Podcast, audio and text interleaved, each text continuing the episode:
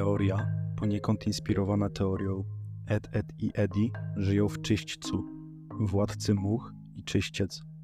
Zakłada ona, że świat, w którym żyją władcy much, to czyściec, w którym to zebrały się najgorsze cechy ludzkości. Trochę jak piekło z painkillera, ale znacznie mniej chore, takie jak nienawiść, rasizm, homofobia, gwałty, przemoc itp. Już śpieszę z dowodami.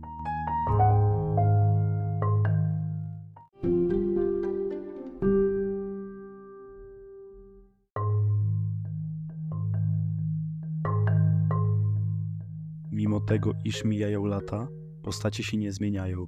W kilku odcinkach postacie giną, a potem odradzają się mimo obrażeń. Na przykład w odcinku Pochód.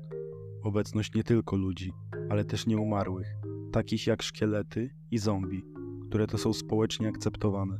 Potwory takie jak Mel, kleszcze pryszcze albo żywe zabawki. Świat jest dziwnie powykręcany i zdeformowany, a rzeczy z różnych okresów czasu współgrają w nim. Na przykład czołgi KV-2 i T-34 są na wyposażeniu armii, bogdronów i robotów. Sam tytuł Władcy Much. Wiecie, kto jeszcze jest nazywany władcą much? Tak, Belzebub. Poza księdzem, pastorem George'em i zakonnicą, osoby duchowne się nie pojawiają, są jedynie wspominane.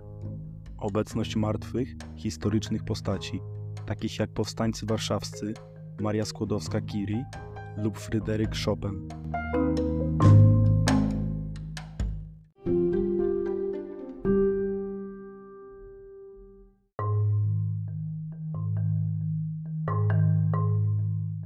Teraz postacie. Ich zachowanie można wyjaśnić tym skąd pochodzą i w kolejności śmierci. Czesio. Nie wcześniej niż 1908 rok. Jego rodzina była biedna i żył w czasach, kiedy medycyna nie była rozwinięta. Prawdopodobnie cierpiał na chorobę powodującą m.in. odpadanie skóry i pracował jako cyrkowe dziwadło, gdyż według twórców skumulowały się w nim wszystkie możliwe wady genetyczne i rozwojowe, więc dopiero po śmierci mógł się dobrze poczuć. Pani Frau, lata dziesiąte. Prawdopodobnie pracowała jako nauczycielka podczas Wielkiej Wojny, kiedy Polska była jeszcze pod zaborami. Stąd jej akcent. Ze względu na to, jak zmieniły się standardy edukacji od tamtego czasu, nie zachowuje się ona jak normalny nauczyciel. Jest bardzo surowa, ale w skrajnych wypadkach broni swoich podopiecznych. Prawdopodobnie zginęła zamordowana w wyniku bombardowania, co wyjaśniałoby to, iż często unosi głowę w górę i wrzeszczy apokalipsa. Posiada też ubranie pasujące do epoki, a w serialu określana jest jako mająca ponad 100 lat. Dodatkowo w odcinku Order dla Maślany mówi ona: Wojna to jest tragedia, wiem o tym, bo wojnę przeżyłam. A w odcinku Czerwony Guzik widać, że trochę boi się żołnierzy. Pan Kalina, lata 30. Typowy polski chłop. Zginął w 1939 roku podczas ataku Niemców na Polskę.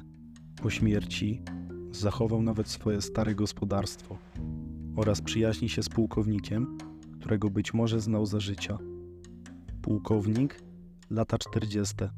Polski żołnierz. Chyba nie muszę nic mówić. Wielokrotnie opowiada dziwne historie z różnych okresów, z różnych okresów polskiej wojskowości pierwszej połowy XX wieku.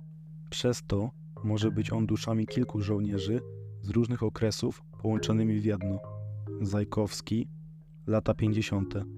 Chorobliwy i tchórzliwy chłopak, prawdopodobnie dręczony i katowany aż do śmierci przez swoich rówieśników, stąd jego zachowanie.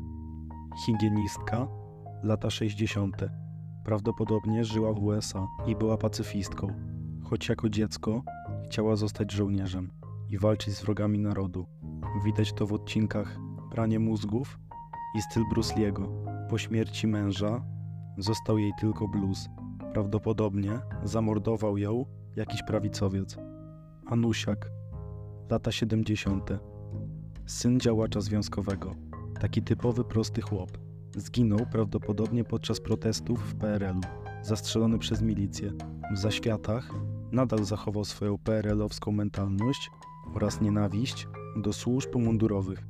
Jego marzeniem jest stanie się władcą Polski i ludu. Jego ojciec i matka też zachowują się jakby utknęli w PRL-u. Powodem, dla którego alergia Anusiaka nie została wyleczona, jest to, że właśnie z nią umarł.